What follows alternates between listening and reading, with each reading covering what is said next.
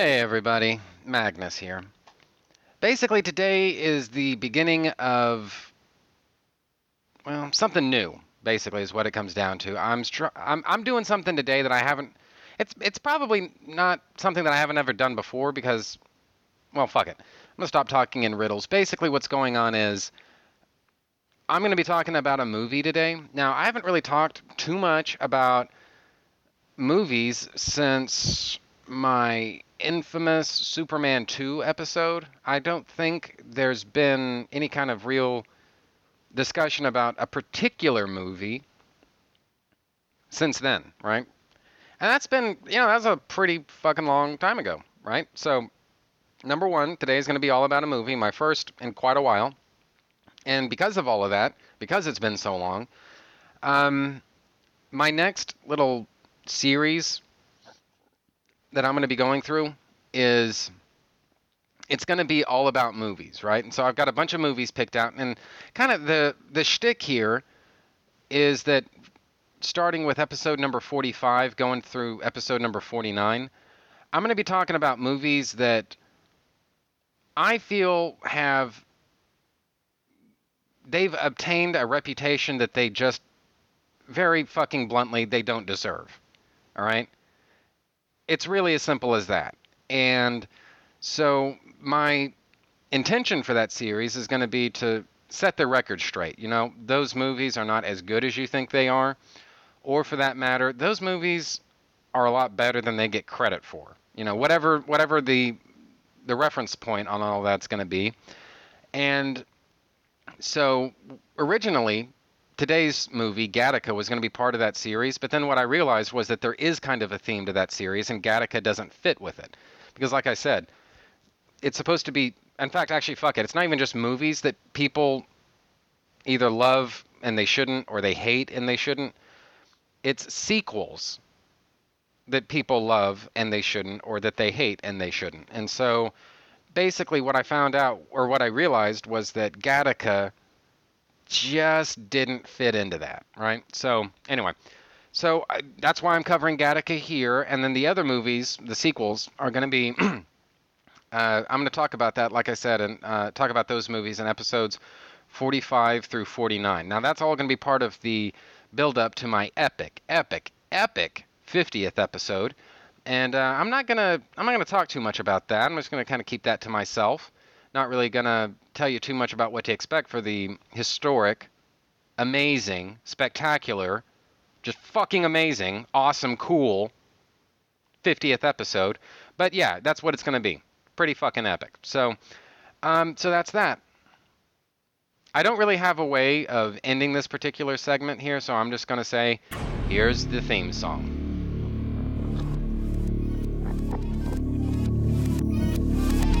Hey, your attention, please! This is a piece of art. His Kryptonian biological makeup is enhanced by Earth's yellow sun. Dr. Doom wears body armor to conceal his own mangled form. Worst episode ever. Why? Who shot first? Yeah. Who gives a shit? It's what's called super nerd nitpicking over something that's not really that important.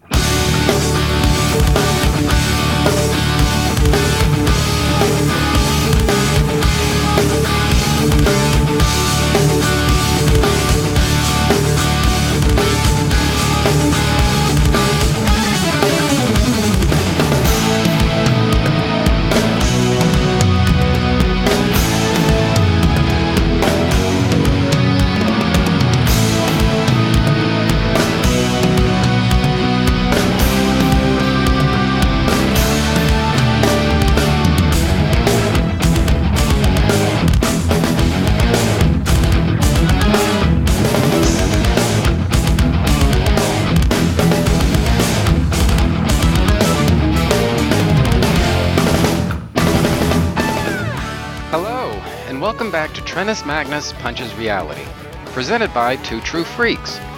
I'm your host, Magnus, and my therapist says I'm addicted to comics, movies, and TV shows. So I fired her and started over again with a new therapist. But enough about me. This, uh, this is episode number 41 for April 29th, 2014. as I look back on things, something that's become very apparent to me is that most of the conversation that I've had for this podcast has revolved around comics. It's true, but my mantra from the get go has been comics, movies, and TV shows. Now, I've noticed how people have interpreted this to mean that everything I talk about on Trentus Magnus Punches Reality will have some sort of comic book origin to it. Nothing could be further from the truth. Take today, for instance. Today, we'll be talking about Gattaca, the science fiction film from 1997 that basically nobody saw. And yet, it's one of my favorite films of all time. Now, my origin story with Gattaca, it's actually pretty straightforward. Like all the rest of you, I completely missed out on it when it was in theaters. And I'm sad to report that Gattaca got the shit beaten out of it by fucking I Know What You Did Last Summer. This would have made me weep for my generation, just even thinking about it now, but let's face it, my generation has made choices a lot dumber than that. I won't get specific, but ignoring Gattaca is kind of a snowflake and a blizzard of stupidity for my generation. But anyway, as I say, my origin story with Gattaca is simple enough. Didn't see it in theaters and didn't see it on home video. What happened was I was sick with mono for the start of my second semester of my senior year in high school.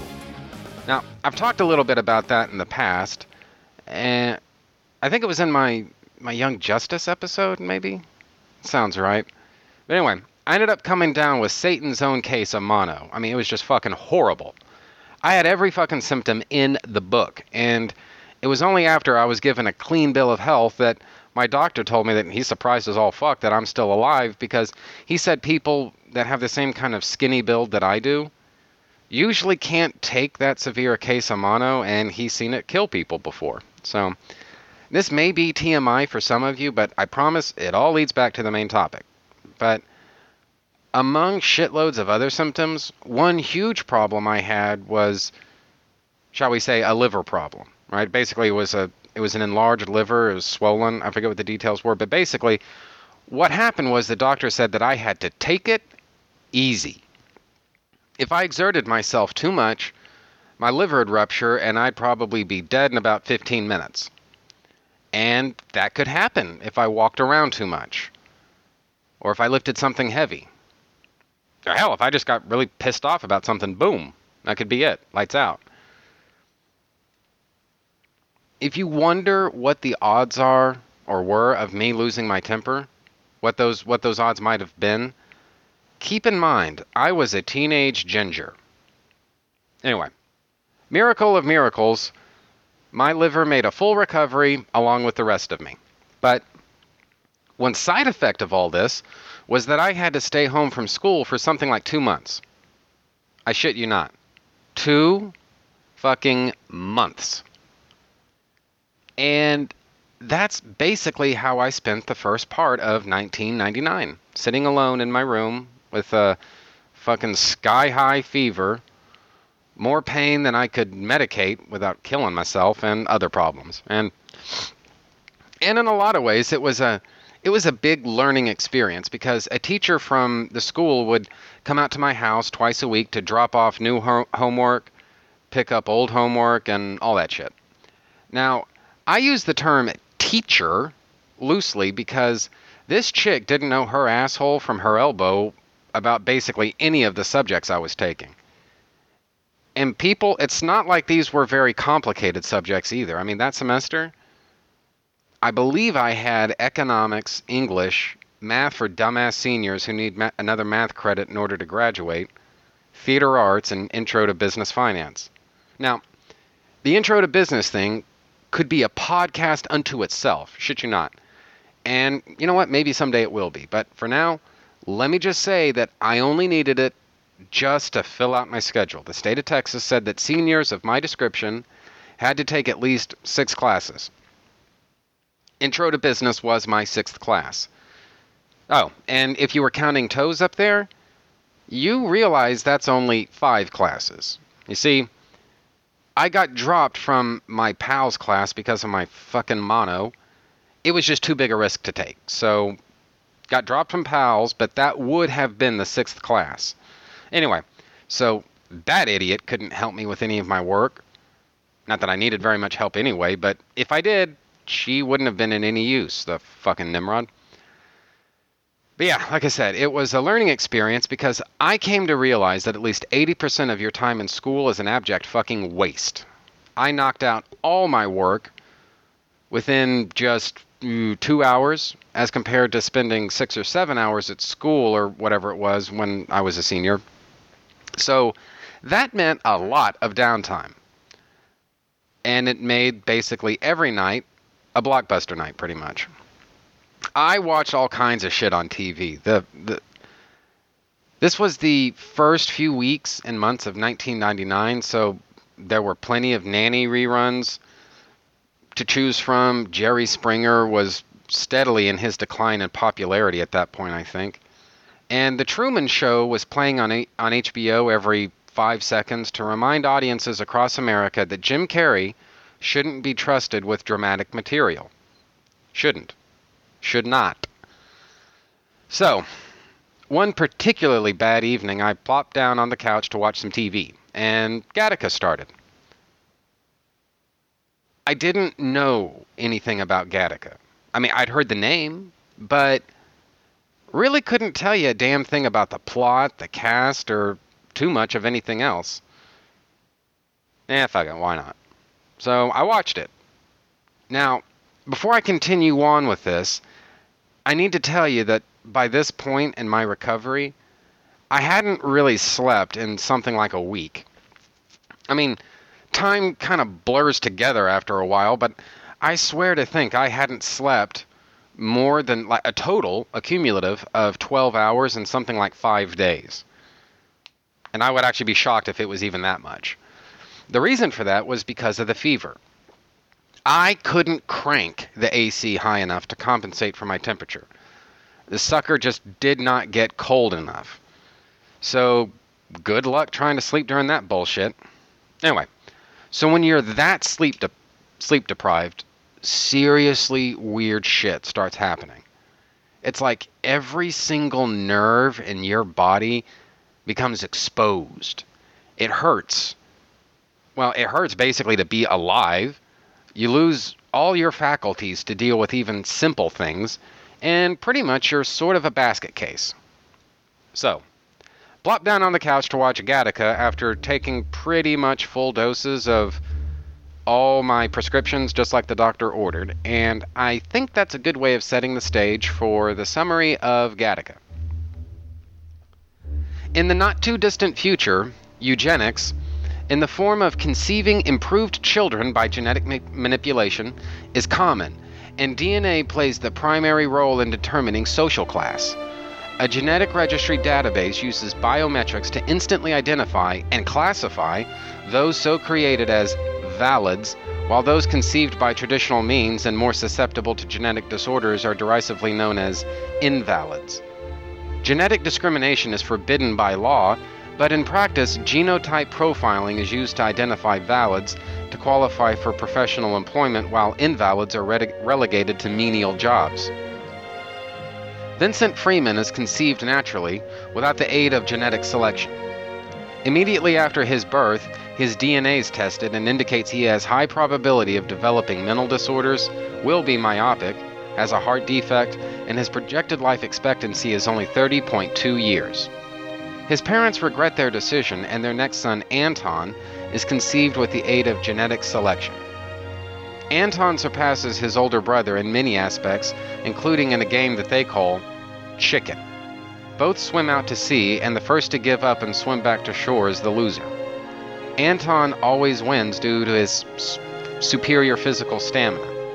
Vincent dreams of a career in space, but is constantly reminded of his genetic inferiority. Later, as young adults, Vincent challenges Anton to the game of chicken.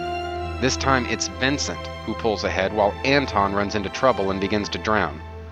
Vincent saves him, then leaves home shortly thereafter. Due to frequent screening, Vincent faces genetic discrimination and prejudice.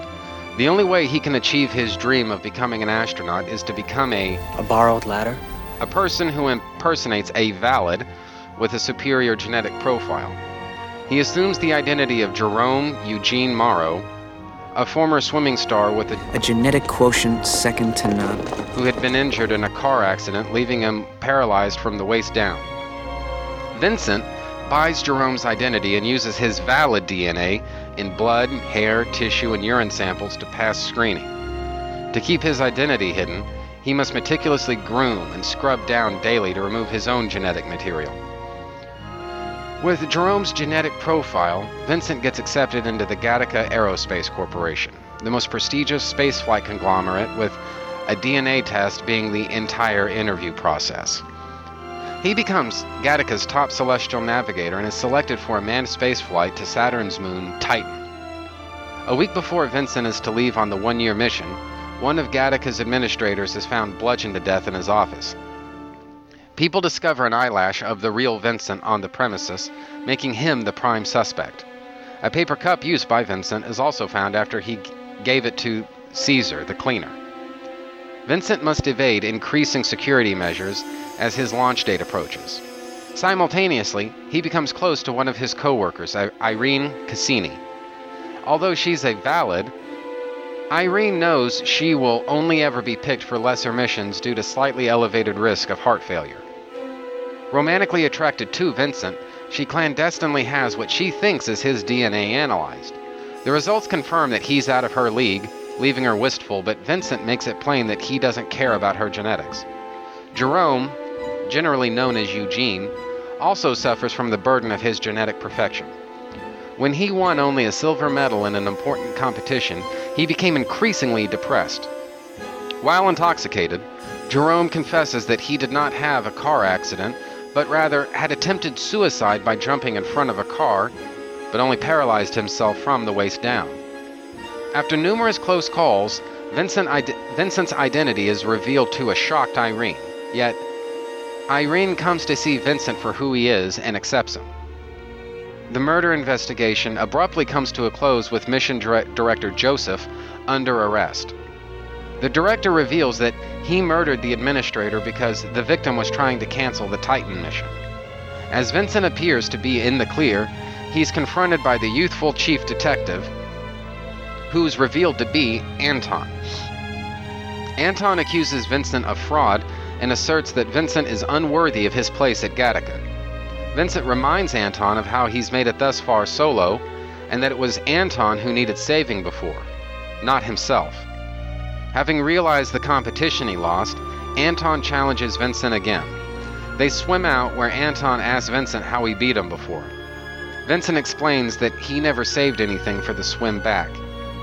Anton turns back first, but loses his way, and Vincent again rescues him, this time by celestial navigation. As the day of the launch arrives, Jerome bids Vincent farewell. He reveals that he's stored enough genetic samples to last Vincent two lifetimes. Overwhelmed and grateful, Vincent thanks Jerome, but Jerome replies that it's he who should be grateful since Vincent lent Jerome his dreams. Jerome gives Vincent a card but asks him not to open it until he reaches space. As Vincent moves through the Gattaca complex to the launch site, he's caught out by an unexpected last urine test. However, Lamar, the doctor, is unperturbed. He tells Vincent about his son, who's a great fan of Vincent's and wants to apply to Gattaca. Lamar goes on to say Unfortunately, my son's not all that they promised. he then ignores the test result and tells Vincent to make his flight. Jerome climbs inside his home incinerator, puts on his silver medal, and lights the fire. The rocket lifts off with Vincent, and he opens the card from Jerome to find no words, just a hair sample. He's saddened to leave, despite never, never having a place in the world. He muses, For someone who was never meant for this world, I must confess, I'm suddenly having a hard time leaving it. Of course, they say every atom in our bodies was once part of a star. Maybe I'm not leaving. Maybe I'm going home. And that's how the movie ends. Now, I totally admit that maybe it was all my prescriptions that made me cry. Maybe it was the total lack of sleep. Maybe it was the realization that the dystopia shown in Gattaca is probably inevitable in mankind's future, but all around, this movie punched me right in the balls. Admittedly, it's a pretty dicey topic, for some reason. Apparently, preferring a society that puts a premium on non discrimination and the rights of the individual, especially in light of the bloody history of eugenics, makes you some kind of wacko extremist. I don't know, couldn't tell you. But beyond all that, I dig the sort of sci fi, tech noir aspects of the movie. Gattaca was a pretty low budget movie overall, so the filmmakers had to be selective about how much technology they really show you. But they imply enough technology to really get the imagination working as to the marvels and wonders of this more technologically advanced society. And of course, there are the actors. I've always liked Uma Thurman, and I really can't think of a single movie I've ever seen her in where I thought she was absolutely horrible.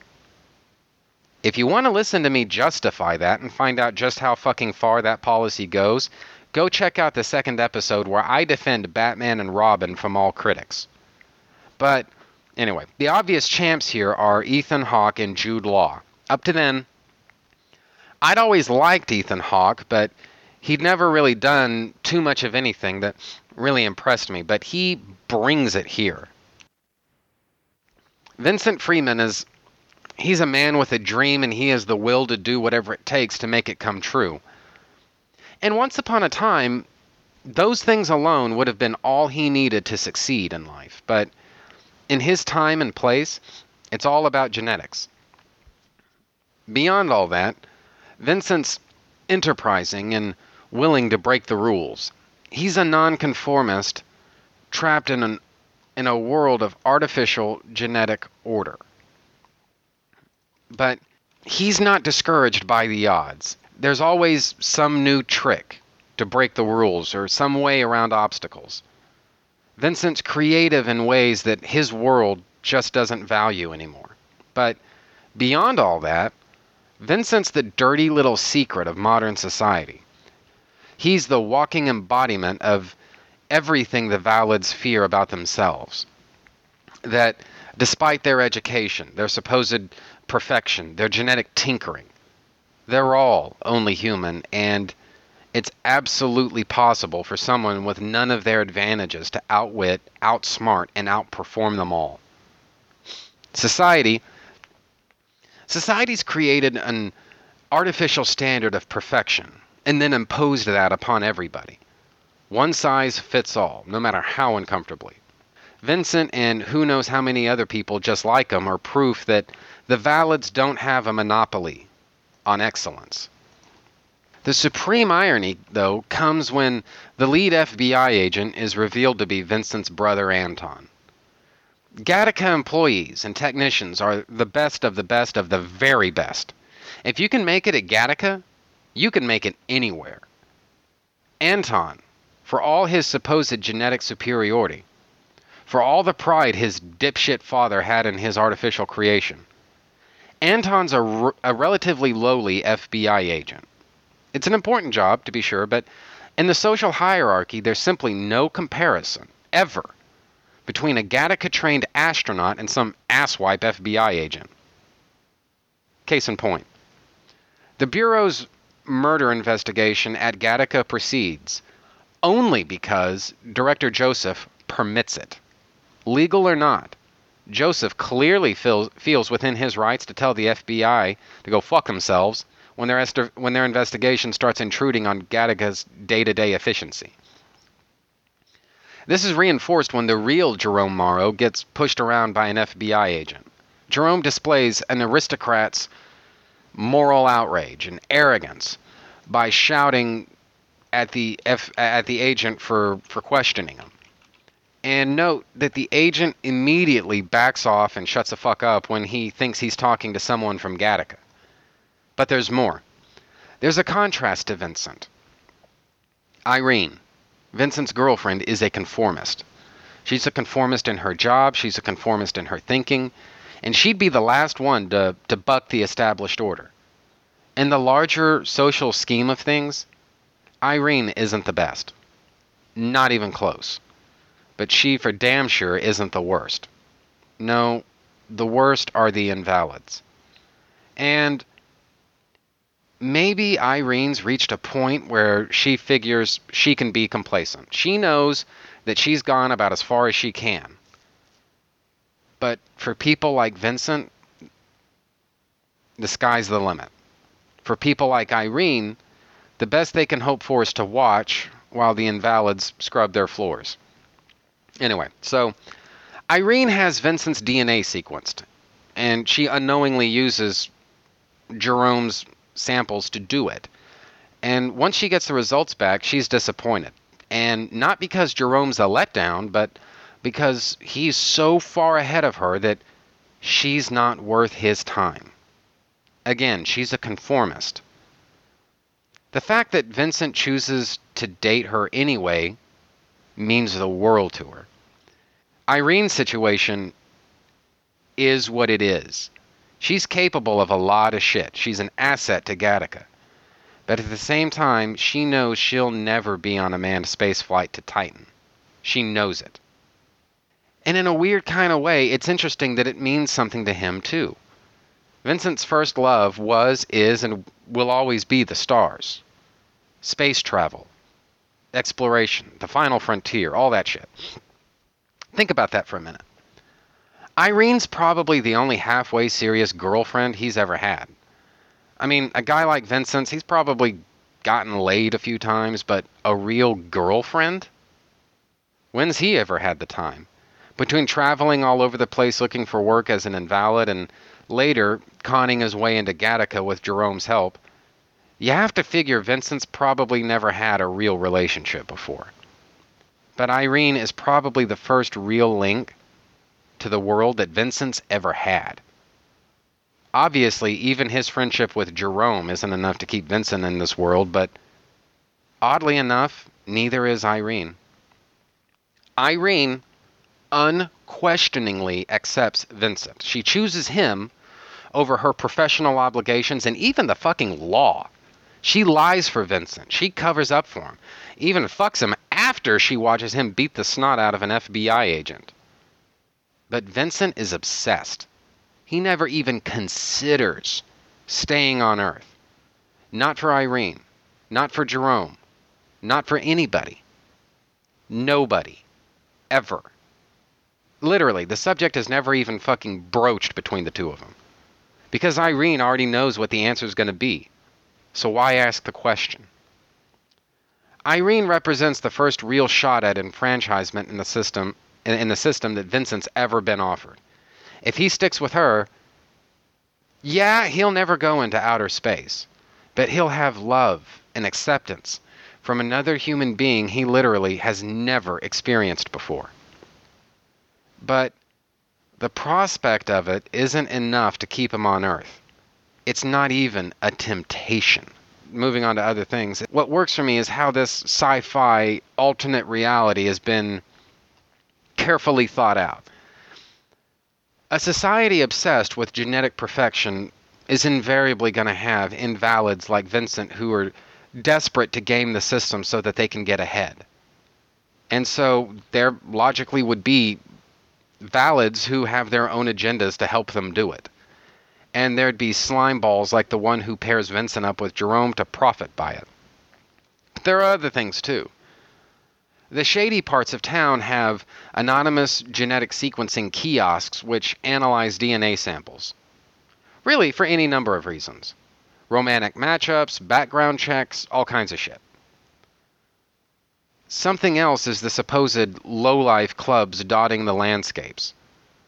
Establishments like these are considered dives only because of their clientele. Otherwise, they they seem like, you know, really nice and kind of swanky restaurants. And these are the places where invalids and the unwanted of society can enjoy a nice night out on the town. Apparently, though, it's not uncommon for the FBI to raid such places looking for crime suspects. The invalids are they're just used to being pushed around. It's what they expect.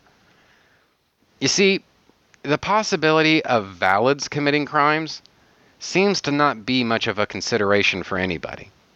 The usual suspects are always the invalids. When the FBI goons stormed that swank nightclub, the people ran for the exits very quickly, instinctively. They've done this before. They're used to their dinners and parties being interrupted by law enforcement officials looking for suspects rather than actual perps. There's one scene in particular in Gattaca that that'll always stay with me. Actually, there there are shitloads of them, but the one I want to talk about right now is the bit where Vincent and Jerome have dinner together to celebrate Vincent's passing the interview, which incidentally was nothing more than giving a genetically acceptable piss sample. Anyway, they just play off each other really well. They started out in the in their story barely even being roommates, but over time they've really become friends. And this scene is a helpful way of showing that. It's one of the few times in the movie where they don't outright fucking resent each other. They truly do like one another, but at the same time, there's no pressing conflict that's weighing on them at the moment. It's just a light, quiet, carefree dinner before the shit really hits the fan later on in the movie. Now, Gattaca, as a movie, has a fair amount of narration to it not to the point where it becomes distracting, but it's not selective, like kind of like annoying little bookends, like the the Raimi Spider-Man films. Frankly, sometimes narration becomes a crutch for the filmmaker to use when someone in the creative food chain didn't do his or her job very well. But that's not what happens with Gattaca. Narration is used when it needs to be used. Otherwise, there's no narration.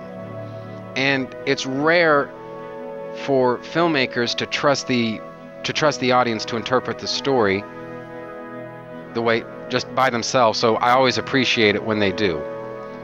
Another kind of neat thing is the plot construction. This is one of those things that actually makes the movie fun on the rewatch is just seeing how close the adult Vincent and Anton come to meeting each other before they actually do. It could have happened several times, and it's just dumb luck that it never happened. So, anyway. Now, there's some odd.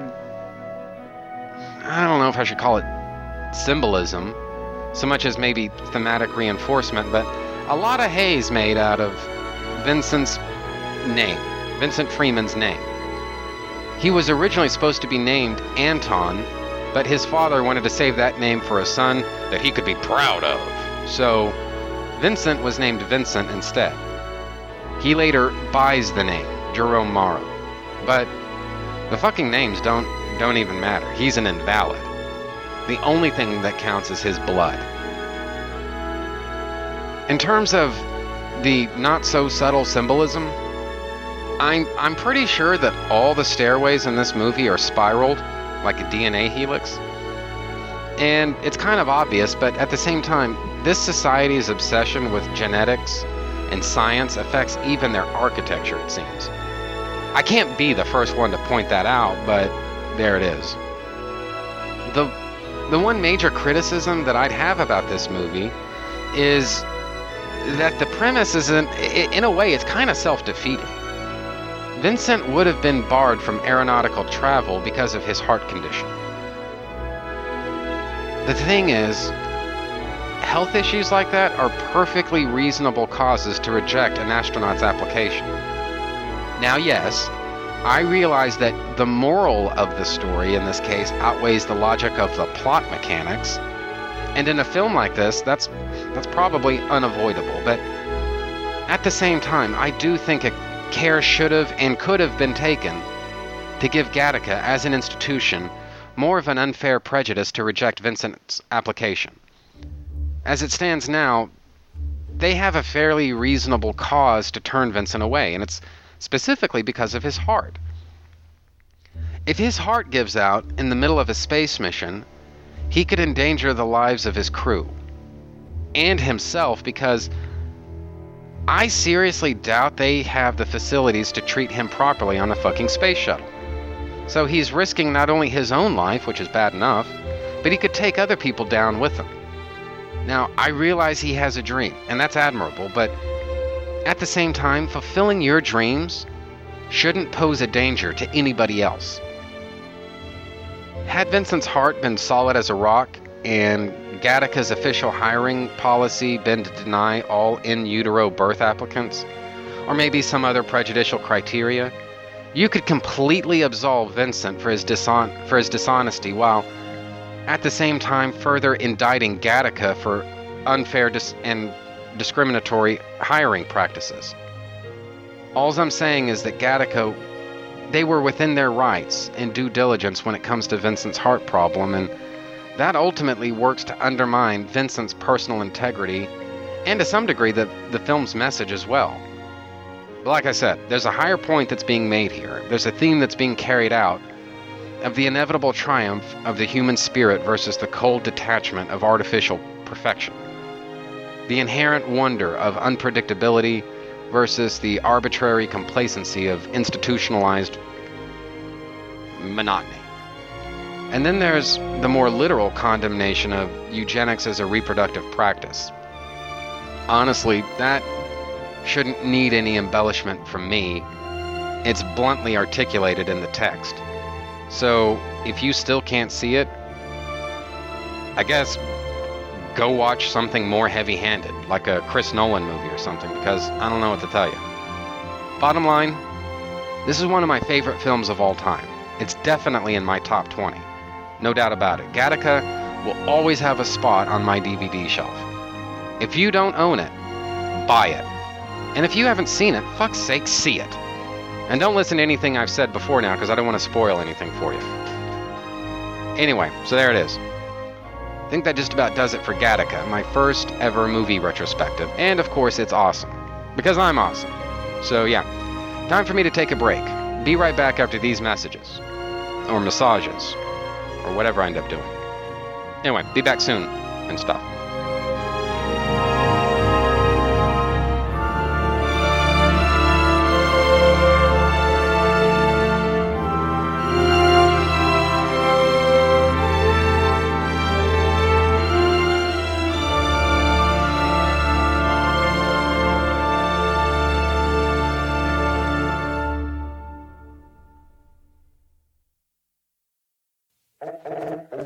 If you like strange pop culture, if you like obscure stuff that you wish you'd have heard of years ago and you don't know what it is, if you like just that kind of stuff, old radio, um, obscure, unmarketable pop culture, uh, strange chip tune music, um, all sorts of things like that can be found on the Quake Reversal satellite on Overnightscape Underground at onsug.com.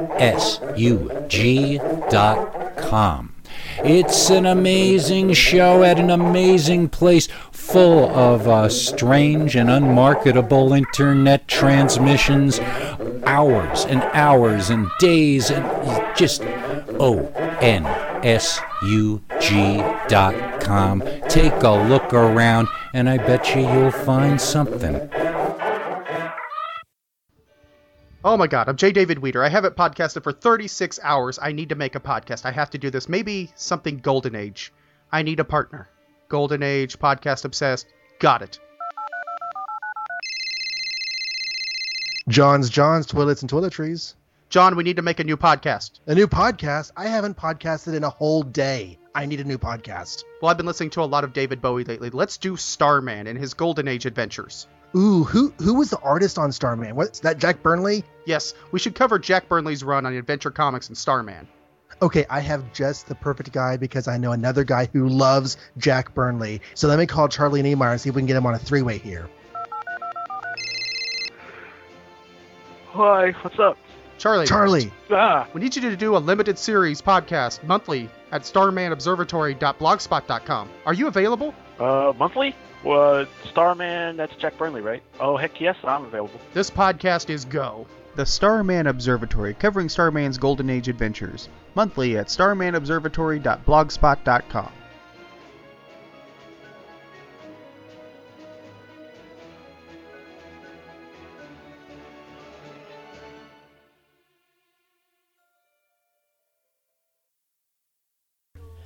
Wow, I'm really glad I decided to pony up and take my wife to Italy for her birthday. The food, the sights, the atmosphere, it's all just so perfect. Too bad I had to ask if there was a comic book shop located at the Vatican. Uh, maybe it wasn't the brightest thing to do on her birthday, but granted, I'm certain I've done things way more foolish than that. Good afternoon. Gah! Where did you come from, and who the heck are you? My name is Dufo de Manzo, and where I come from is none of your concern. What is of your concern is that I have an offer to make of you, an offer that you should not refuse. Uh, oh, okay. What is it? I have listened to your podcasts, and it just so happens that I am in the podcasting business myself. Someday I will ask a favor of you, one that I hope you will repay to me in good faith. When you do so, you will become a part of my family, and your show will prosper along with it. Oh, that sounds great. Oh, what do I need to do? You will know when the time is right. Until then, I wish you and your lovely wife the happiest of times in my fair country. Uh, oh, okay. Cool. Some time has passed. And that does it for another episode of Just One of the Guys. Thanks everyone for listening, and I'll catch you all next week. Bravo, bravo, Gah! bravo. How, how the hell did you find me, and how, how did you get in my house? Do not worry yourself with such trivial matters. I have seen your work with this podcast, and I have come to accept the favor that is owed to me. Uh, but you never said what you wanted from me. That is true, so let me restate it now. Wait, what? I have started up a brand new podcasting venture entitled Two True Freaks. I am setting them up with their own website, twotruefreaks.com, and I am gathering up podcasts such as yours that have gained my favor to become a part of the Two True Freaks podcast network. I will do the honor of putting the Just One of the Guys on the Two True Freaks network, and in return, our debt will be settled. Oh, okay. Hey, wait, what, debt? Do you accept my offer? Uh, sure. I mean, does this mean I'll get paid for the show finally? No. Oh, okay. Well, does it mean that I'll get some cannoli? Of course. The DiManzo family originated cannoli. In fact, we are known the world over for our stuffing of creamy fillings in the tubes. Come check out Just One of the Guys every Friday at twotruefreaks.com.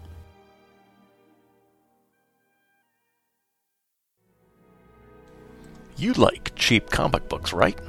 Well, I'm Professor Allen, and I talk about cheap comic books on the Quarterbin podcast. In every episode, I'll dissect a single comic from my collection, as long as I paid no more than 25 cents for the issue. Forget about $4 new comics that you can read in 4 minutes, or crossover events that can cost a hundred bucks to collect. Join me in the quarter bin, where even bad comics are a bargain, and good ones are a steal. The Quarterbin Podcast is part of the Relatively Geeky Podcast Network. Visit us at relativelygeekypodcast.blogspot.com or search Relatively Geeky or Quarterbin Podcast in iTunes. I guarantee it'll be worth every penny.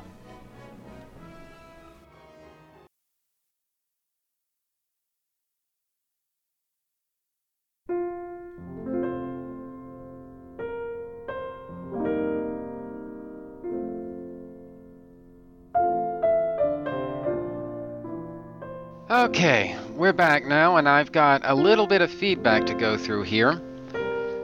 This first email, and actually only email, uh, comes from Tom Panarese, dated February the 17th, the subject line of which is the Big Book Report. Now, for those of you who don't know, Tom Panarese is the host of the In Country podcast as well as Taking Flight, a, a podcast about Dick Grayson, and then also Pop Culture Affidavit, which I'm not sure what the title of that tells you, but it's basically a podcast that's all about pop culture. So, In Country is a podcast that's it's all about the Marvel uh, comics, The 'Nam, and then you know the other two I've I think I pretty much talked about, but all due respect to Tom, I you know, but we all have just a certain amount of hours in any day.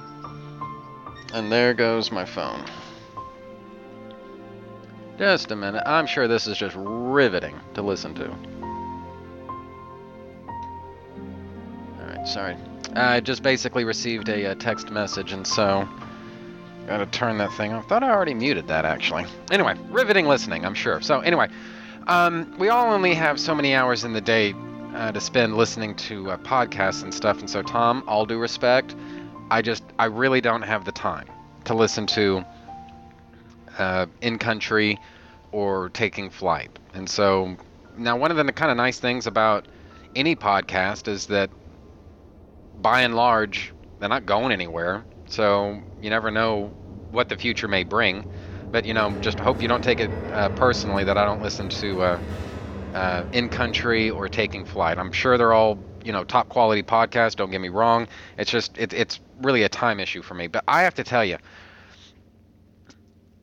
Pop Culture Affidavit is one of the best podcasts that's going right now. Like I said, the the entire idea of it is that uh, Tom basically talks about just different pop culture knickknacks, you know, particular movies or certain filmmakers or certain soundtracks. I mean, shit. In one episode, uh, he did a uh, uh, he did a show that was basically dedicated to the works of now I'm blanking on the uh, directors. Uh, Savage Steve Holland, right? And uh, he and Michael Bailey from Views from the Long Box actually uh, dove into that, and that is that was a great fucking show. So my point in all this is that if you're not listening to at least Pop Culture Affidavit, you're only hurting yourself. So anyway, uh, whatever it's worth, coming from me, I think it's a great show. It's one of the best uh, of all the shows that I listen to. That one is definitely definitely one of the best. So, anyway, so this email from Tom entitled The Big Book Report. Uh, Tom writes Trentus.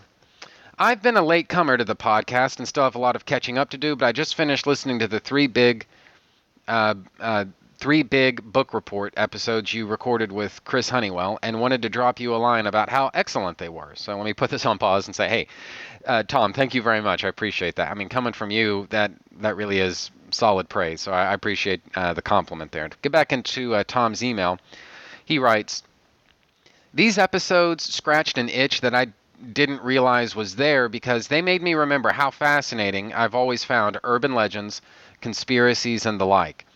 Your talks and some of the stories brought up great memories of visiting my public library during my junior high school years and checking out books like Time Life's Mysteries of the Unknown and the UFO Almanac or whatever else was available in those pre internet days. I can't say if I ever believed any of the stuff I read, but I always l- loved how those books always contained some great stories, true or not. I want to put this on pause and say, you know, that's actually one of the um, purposes of getting into, well, those big books in particular, but the big book series in general as I, I think I've said before that to me, comic books are the greatest format for telling stories, even nonfiction stories, which the big book line tends to be. I mean, even if it's about fictional material, it's still the nonfiction reality of it. So, if that makes any sense. So, I love superheroes. I got nothing against them. But I've always been of the belief that comic books can be so much more than superheroes, and to me, Prosecution's Exhibit A is always going to be uh, the DC Paradox Press line of big books. I mean, basically anybody can find those, and damned if they're not fun to read. And I don't care what the subject is, they're always fun to read.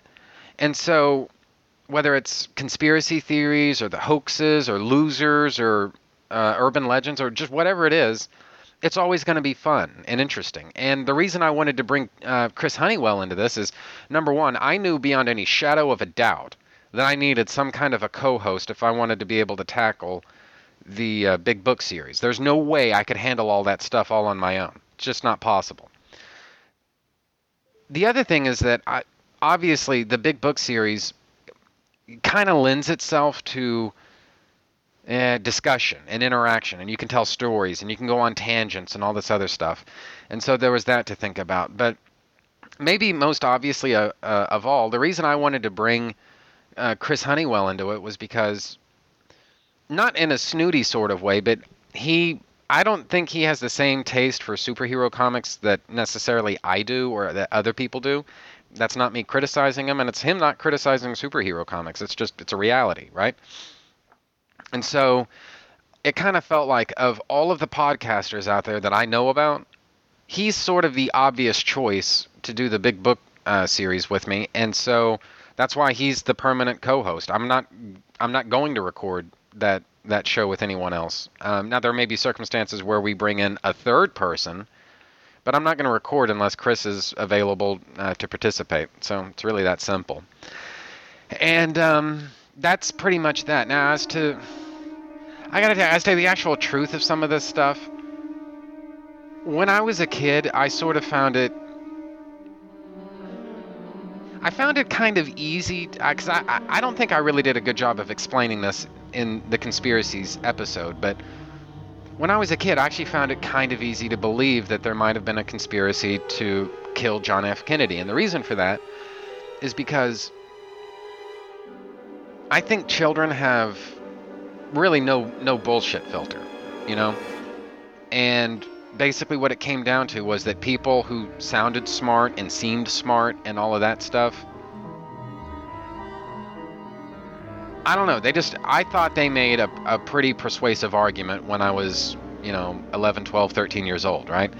The older I get though, I don't it's just the complexities of life start catching up with you and one of the things that you kind of have to realize after a while is that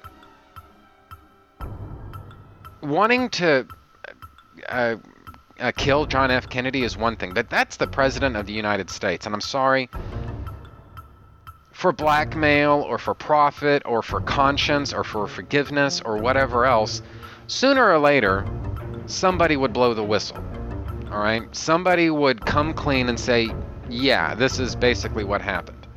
Now, some people want to presume that um, E. Howard Hunt did something like that on his deathbed, and honestly, whatever the fuck it was he was confessing to, it's so unclear that you could basically you could as easily argue that he's confessing to the Lincoln assassination, you know?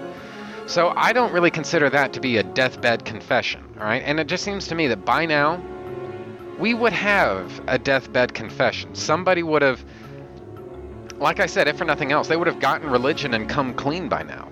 And really, nobody has credibly made any kind of real confession.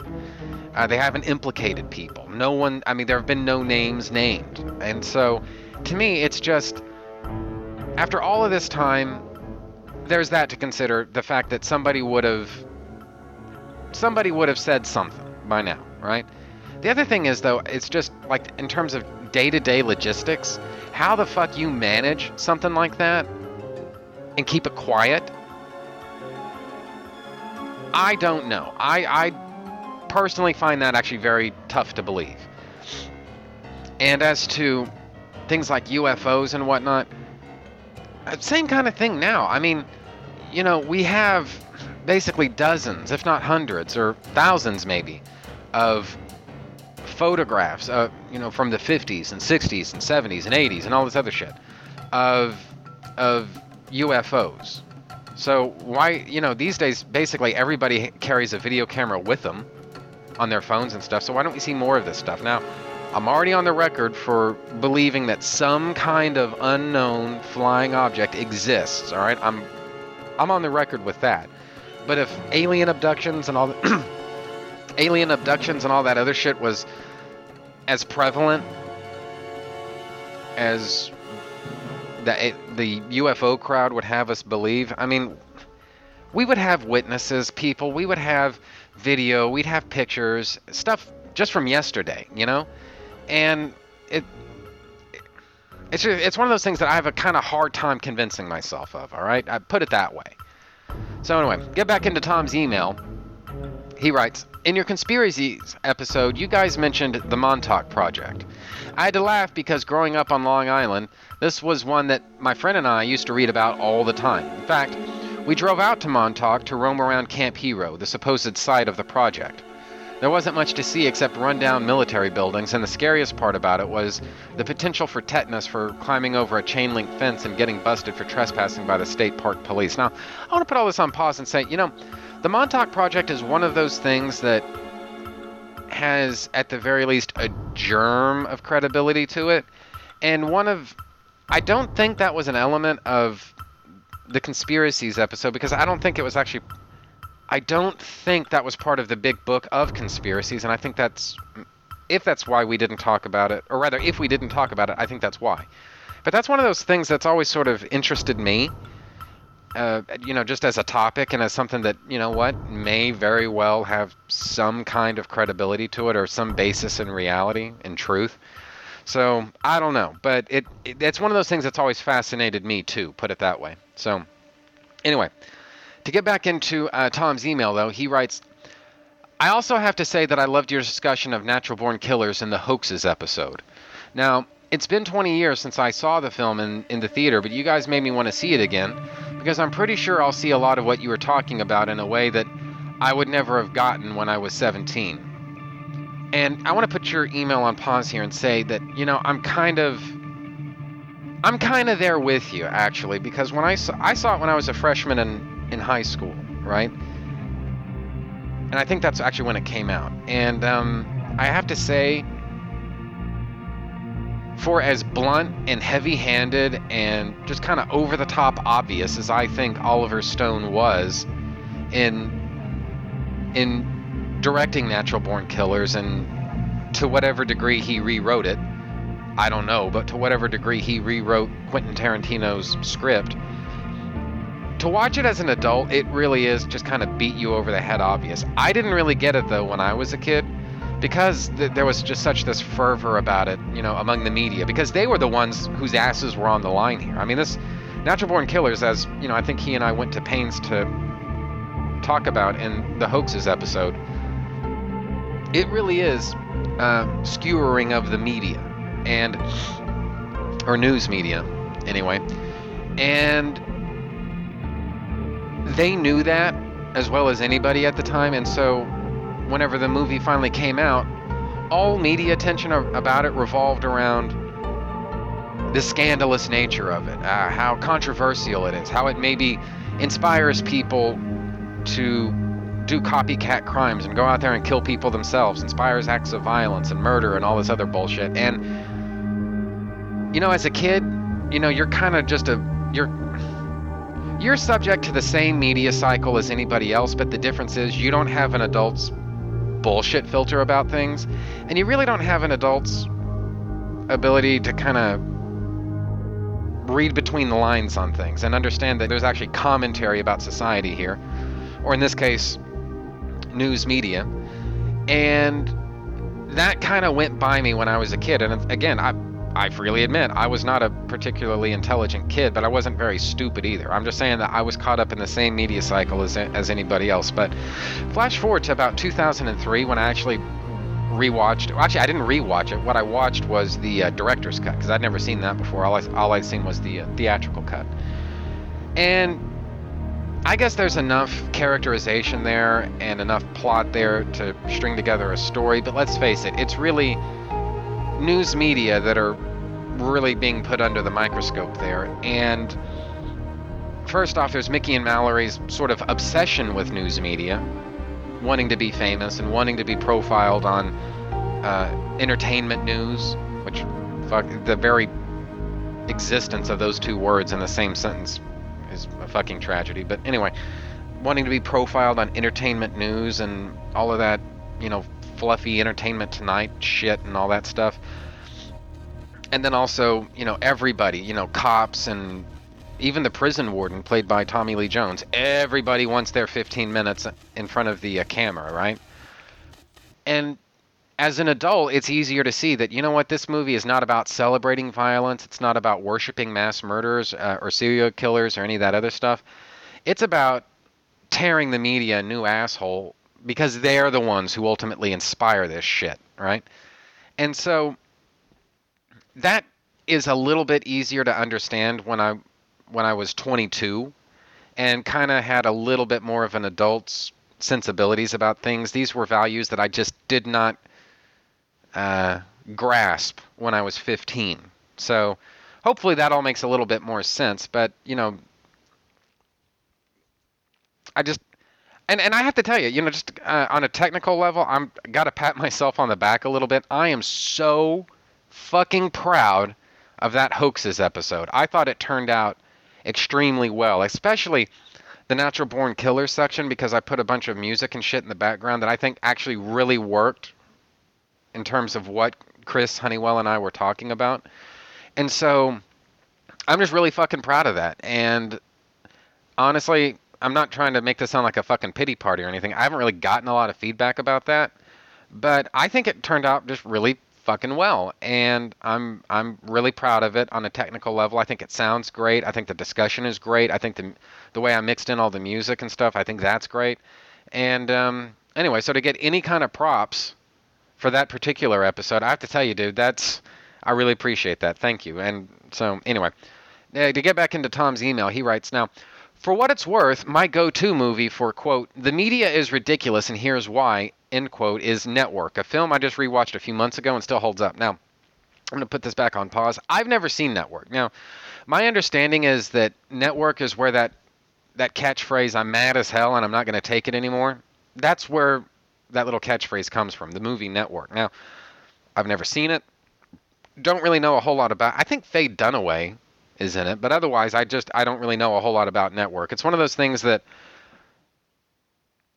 I kind of liken it to Apocalypse Now because when I was a kid, Network and Apocalypse Now and The Godfather and, and other things, these were like these big legendary movies, especially I think from the 70s, that people talked about that I just had fucking never seen, right? And Network was one of them. Now, obviously, since then, I've seen Network. I've seen Apocalypse, or not Network. I haven't seen Network, but I have seen The Godfather. I have seen Apocalypse Now, and all these other things. But I, it's just this blind spot in my movie resume. I have not seen Network, and I, I mean, I kind of want to, but at the same time, I don't know. Anyway, it's just it's one of those it's one of those movies that that was it it was never burning a hole in my imagination about wanting to see it, and so I guess maybe that's why I haven't seen it. So I don't know. Anyway, getting back into Panarise's email though. Finally, your feedback section in the hoaxes episode made some well needed points. I chuckled at the crack about San Diego and honestly don't understand why fans get so sensitive about wisecracks like that. Well, okay, I do understand. I just don't care. Um, I'm going to put that on pause and say, you know, I can kind of understand too because you know I'm really sensitive about the about this sort of thing. In fact, I was just trading uh, comments with some, but uh, maybe it was Paul Spataro. It was somebody, but um, basically what happened was Scott Gardner posted something on Facebook today. It, I forget the exact quote, but it was it was words to the effect of, "Wouldn't it be great if news media would cover cons with the same amount of I don't know seriousness or thoroughness with as much depth as they do, say, the Olympics, right?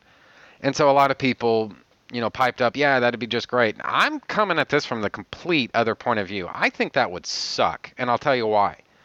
The reason I'm not on board with that, and believe me, this kind of ties in with what we're saying here. The reason I'm not on board with that is because I've seen what happens when news media even acknowledge the existence of cons, all right? And what happens is the people who are at the the studio wherever the shit's being broadcast from, basically home base, the news desk, whatever you want to call it, they basically say shit like geeks are invading the city. They're taking over the city for the whole weekend. And aren't we so fucking clever for calling them geeks and calling this an invasion because they read funny books about alien invasions and anyway. And then of course there's some asshole correspondent on site. And basically what they do is they do one of two things. They find the person who has the coolest cosplay outfit there, and then they pick on him about about uh, about cosplay, or the other on the other extreme, they find the stupidest, fattest, slobbiest, smelliest, unwashediest, just fucking loser there they can possibly find, and then they uh, they pick on him, ask him questions that basically make him look. I mean, they're right up there with "Do you still beat your wife?" You know, in terms of there's no good answer to something like that, right? And it's like, well, why do you hang around with all of these losers at, at, these cons and buy all of these overpriced comics and stuff? I mean, doesn't being a loser make you feel kind of bad about yourself? I mean, it's almost, questions are almost that fucking bad. All right, and that is just the way that we get treated by news media. Speaking of skewering news media, that's the way those motherfuckers always treat us. It's never going to change. We're never going to get their respect. We should fucking stop trying, okay? They are not our friends. They are our enemies. And the minute we lose sight of that as a fan base, we're asking for fucking trouble. And honestly, I do not think mine is the minority opinion here. By the way, that's what I posted on um it was a lot it wasn't anywhere near as rambly as what I just said here, but that's basically what I posted on Scott Gardner's um, Facebook update, right? And honestly, my suspicion is that I do not have the minority opinion on this. Something tells me that a lot of people out there feel the same way I do. And whenever they heard that promo I did about going to um, Wizard World in Austin, there was a promo. Basically, for those who don't know, there was a promo that I released about um, Wizard World Austin, and I basically I and my girlfriend uh, went to that, and that was back in November or something like that. It was frigid, fucking cold. It's just it was fucking unbelievable. Really, is what it came down to. All right. Um, it was snowing nonstop. It was windy, not snowing. It was raining nonstop. It was windy nonstop. It was just fucking cold nonstop. It was somewhere in like the mid to lower 30s or something like that. It was just fucking miserable. And don't get me wrong, it's a great con. I had I, I had a real ball there, and uh, my girlfriend Stasis Magnus, she uh, she went to some kind of Doctor Who simulcast. I don't really keep up with Doctor Who, so I don't really know what the details were, but I do remember the word simulcast getting thrown around, and this was back in November. So if you know those of you who know more about Doctor Who than I do, maybe you know what I'm talking about here because I sure don't. But anyway, so she went to that, and so you know, fucking, it was a great con, and that was the purpose of my promo, basically saying that all of these guests are going to be there. I'm going to be there. Stasis Magnus is going to be there, and it's just it's fucking it's going to be great. It's going to be big, and you know, it's going to be fun. And then I said, as sort of my closing remark. Wizard World Austin because San Diego is for pussies and hipsters, right?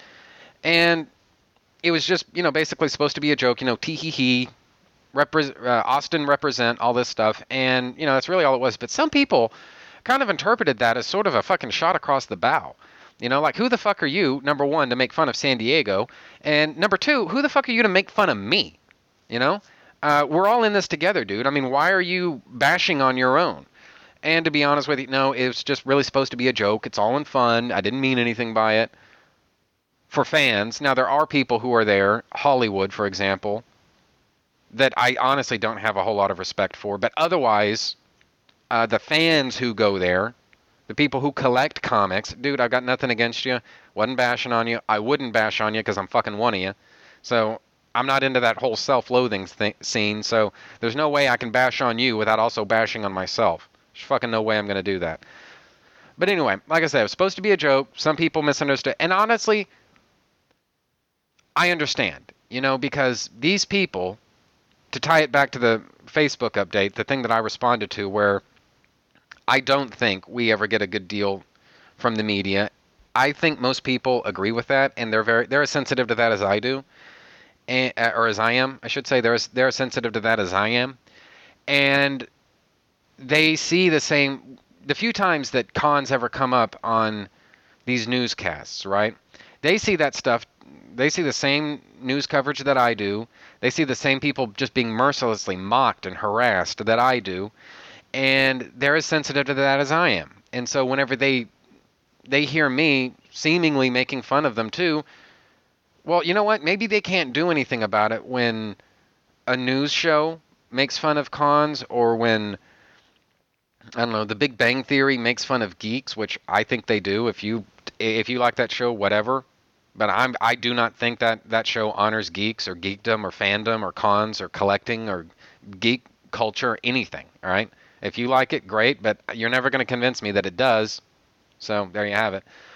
And so you know maybe the people who responded to me maybe they can't respond to anything when they see shit like that on news programs or or when they see Big Bang Theory, but they can absolutely respond to me, and they did. And luckily, I think I mostly diffused the situation, but I understand their outrage because honestly, I can't say that I wouldn't have reacted any better if I was listening to some asshole's podcast and he started making fun of San Diego and stuff like that. Anyway, so that's you know I, I, I agree with you. Okay, I understand, and to a degree, I don't really care either. But I see where they're coming from, and I wanted them to understand that you know, no, I'm not like that. But anyway, so get back into your email though. And I agree with your point about not going too far into well-worn territory when it comes to podcasting. There are times when I'm sure that other podcasters and myself will grab the same subject. In fact, Professor Allen and I wound up turning it into a crossover.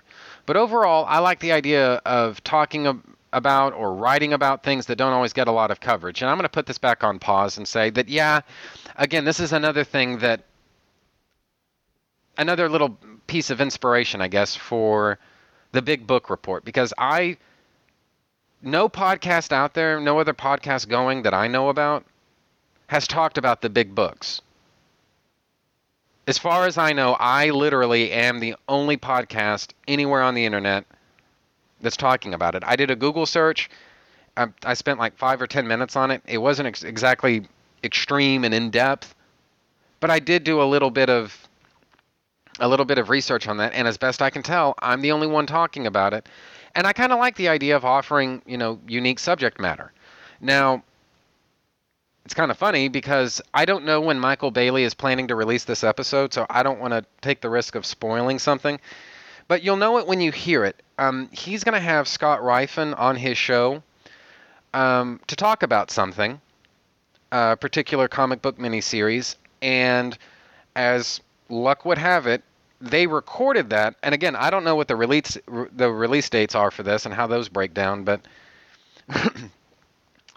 um, he and Scott Rifen recorded their stuff about that comic book miniseries within days of me and Sean Engel recording our show about it. Basically, there's going to be a there is or has been or soon will be at the time as as I record this. The show hasn't actually come out yet, but coming soon. I've got a um, a show with uh, Sean Engel in it, wherein he and I talk about a, a comic book miniseries, right? Unbeknownst to us, just a few days after he and I recorded that, Michael Bailey and Scott Rifen got together to record a show of views from the long box about that exact same fucking thing. And so I mention this to say that it obviously it's a complete coincidence. Obviously, I had no idea that Bailey was going to do that, and he had no idea what I was up to. It really is a fucking coincidence, but it's one of it's sort of an occupational hazard whenever you talk about comics a lot this is the kind of thing that can happen. Whereas, like I said, maybe I'm wrong, but to the absolute best extent of my knowledge, nobody else out there is talking about the big book stuff. And that, again, makes it interesting uh, subject matter for me to talk about because I don't think I have anyone else to compete with. or in the case of Michael Bailey and the views from the Long Box special that he has coming up with Scott Rifen, I don't have anybody. I don't have another standard to live up to. I don't have to live up to his standard. All I have to do for the big book reports is just live up to my own standard. And if I can say so, I think each big book episode has been better than the last. And so, anyway, that's maybe me blowing my own horn, but I really do feel that way. I think the quality level of it has gone up quite a bit. So, anyway, all of this is my way of saying uh, I'm glad at least that as a fellow podcaster, you understand all this and you can relate to it. You know, I, I, of all people, I kind of figured that you'd understand. So, getting back into your email though, Finding things that are fresh or on which you can offer a fresh perspective is part of the creative challenge of podcasting. Here, here. Furthermore, there's a certain amount of professional respect among a, a lot of podcasters, and I, I really appreciate that. And I'm going to put this on pause and say, yeah, I tend to agree with that. There are Superman comics that I have chosen not to talk about right now because to me, from crisis to crisis is still a little bit too fresh. All right, so there are certain storylines that either they haven't gotten to yet or they've only finished up within the last year or so.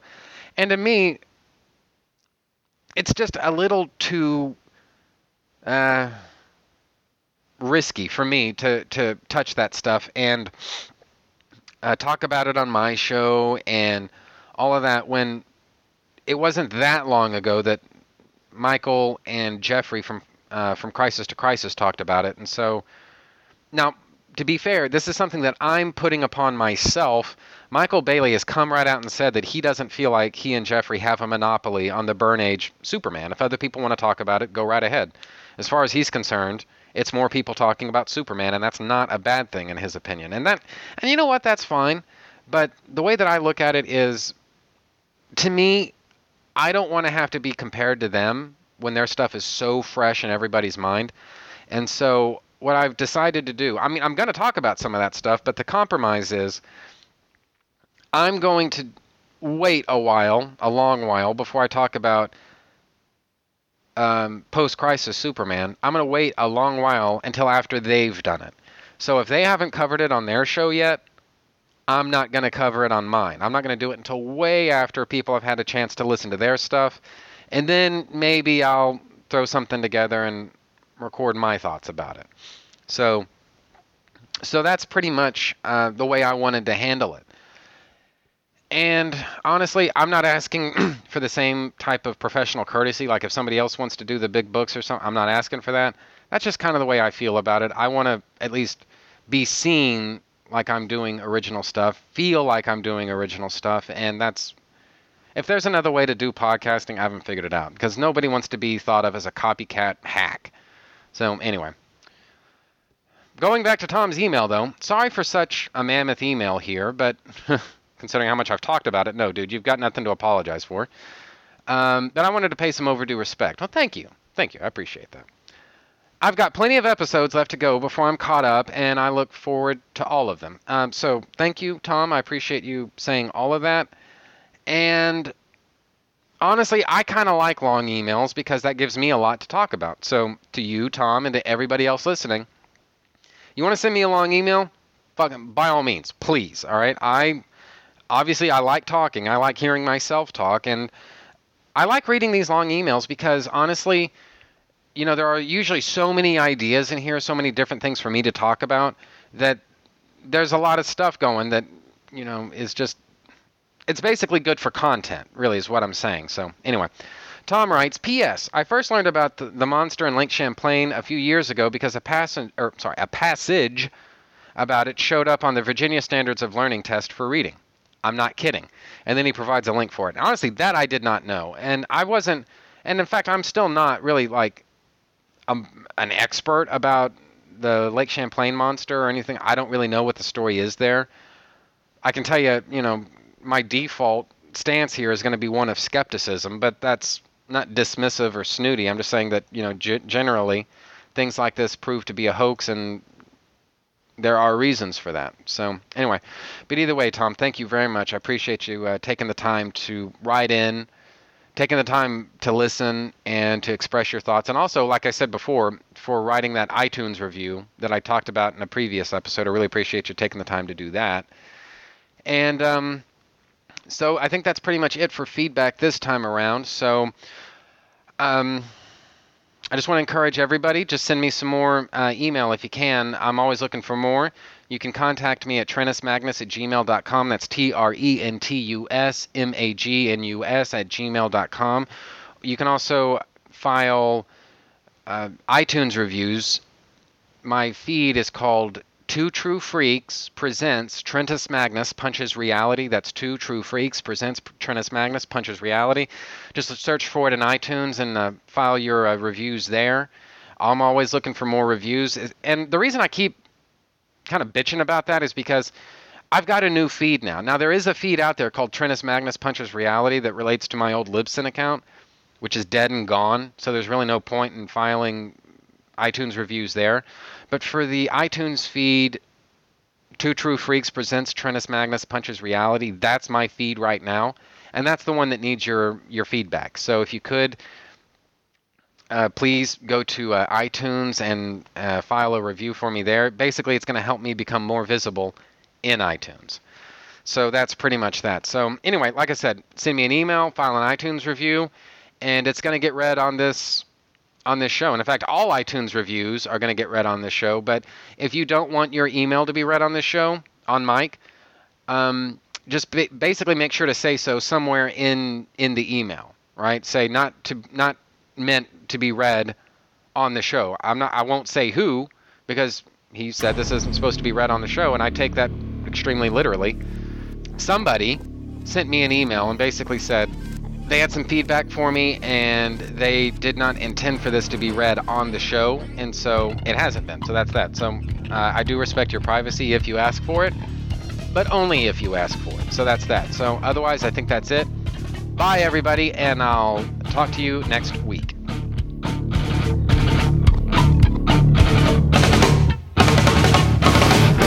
Okay. So i think that's just about the end of that Trentus Magnus Punches Reality is a proud member of the Two True Freaks podcast network. You can find the home for Trentus Magnus Punches Reality at twotruefreaks.com, which is spelled T W O T R U E F R E A K S. You can also find it on Facebook just by searching for Trentus Magnus Punches Reality. There you can interact with your fellow listeners and also see notifications of new episodes when I put them up. You can friend me on Facebook by searching for Trentus Magnus, which is spelled T R E N T U S S M A G N U S S. You can email me and my parole officer at trentusmagnus at gmail.com, which is spelled T R E N T U S M A G N U S. Do you have a suggestion for a topic? Feel free to email me, and I might consider thinking about the possibility of potentially discussing whatever you have in mind someday. And that's a promise. Did you know? You can sponsor any episode of this or any other of your favorite Two True Freaks affiliated shows. That's right. Simply click the PayPal link donate any amount at all. Tell us which show you're choosing and what message, if any, you'd like us to read on your behalf, and you will be an official sponsor of that show's very next episode. With your message read in the show's opener. It's that easy, and there's no minimum donation. Be a show sponsor today. If you shop at Amazon.com, please consider using the link at twotruefreaks.com to shop there. If you use this link to go to Amazon and then you shop, Two True Freaks gets a cut of what you buy.